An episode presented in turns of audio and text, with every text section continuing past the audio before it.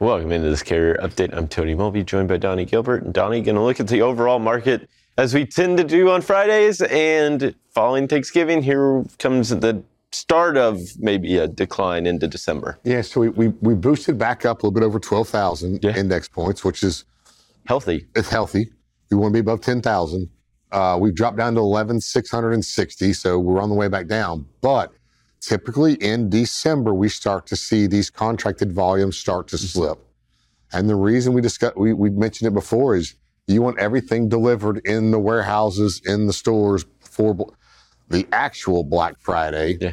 But as we see, we had some people having their goods delivered a little bit earlier because they started their Black Friday deals in October. Yeah. Whoever I- starts the deals first gets the money first. Yeah, I actually had a conversation that'll air during the domestic supply chain summit. Kind of talked a, a little about this and and how everybody's fighting for these the dollars earlier and earlier, and kind of how these trends over time and and e-commerce has evolved and and this continued evolution. What's it look like? And and do is this a trend that we continue to see these earlier and earlier I, re- deals? I remember Camping. the biggest controversy was stores started open at midnight Yeah. on Thanksgiving. Well, they they got to 6 p.m. on Thanksgiving. And then it was 6 p.m. And Yeah. then, it, and you're right, people were in line, tents. Yeah, I mean they were would or wait three for days days, and, and like that. You don't see that anymore, and it's. I think it's because of that evolution in e-commerce and the like, Yeah. and you're seeing that evolution show up in almost in an unsee. The freight market in terms of volume moved unseasonably this year, right? October is typically soft. You can see that, and but I think that drop that we saw in This was- October yeah. was bigger than what it normally is Would because they were front loading. Kind of be flat. Yeah, And yeah, we saw it kind of a stronger September. And then, I say, in spot markets, we look at the spot rates and they just kind of fell out during Yeah. October very unexpectedly. And we were worried because, you know, if it falls out there, they get they get a lower start lower to start this push for Christmas. yeah, And they just don't get the rates as high as they should. And that's what we're going to be seeing here soon. Our rejection rates here, Stable. you go back to October, you see them go down. Then up for the holiday. Yeah, they're up for the holiday, back down, and they're at 3.37%. It's just nothing to. I don't expect them to get really, maybe make 5% for the Christmas holiday. Yeah, But what's going on right now is all these companies are accepting all the freight they can on contract wise, which is mm-hmm. going to keep this low because they want that fuel surcharge because diesel fuel's so high. So that's going to keep our rejection rates down. But we're going to see our spot rates slowly climb from now all Yeah. the way to Christmas. It's not going to be a lot, but it's not going to be enough to upset the, the carriers either. Every time we do lanes of the day, we see these gaps between spot and contract.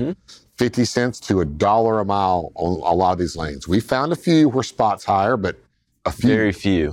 you know, and so uh, these increase in spot rates are not going to be enough to at a carrier jump off their contract stuff. Yeah, yeah. This is a time period where the market almost moves away from what you would think fundamentals, right? If you look at supply and demand, where they currently are, wouldn't indicate there'd be price increases. Just the way the calendar falls and and the way the freight market dynamics work, you know that rates go up at this time. well, time. this is the one time that everybody's working together because they know Yeah. they can push the rates up. Yeah. So they're actually working together. There may not be no basis or reason for the spot market to go up, but if everybody you call is pushing rates up, yeah. then you're going to pay a higher. Yeah, and that's where during you can see some of these changes where the fundamentals might be changing, but you don't necessarily see it in the prices yet.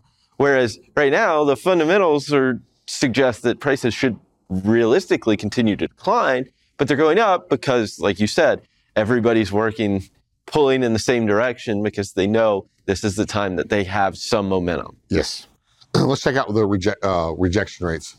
So break it down by dry van. Dry van's only at 3.37%. percent That's tough, and it's headed in the wrong direction right now. Uh, we have some pickup in reefer and flatbed. Uh, flatbed's at 8.82, reefer's at 8.24. And these are, for this time of the year, these are historic lows for both of these uh, types of tra- trailer types. Yeah, and I think the one thing you'll want to see, and you'll see it happen as weather picks up and the like, you'll see shifts into reefer and it's going to tighten that market. This needs to be back above 10% though. Until that happens, I'm not going to, Yeah. There's not a whole lot to talk It's about. It's going to be a tough January and February. Absolutely. When we come back, we'll check out some volumes. Well, thank you, Donny, for this update. We'll be sure to check in with you again a little later. Right now, we'll hand it back over to Bill Priestley.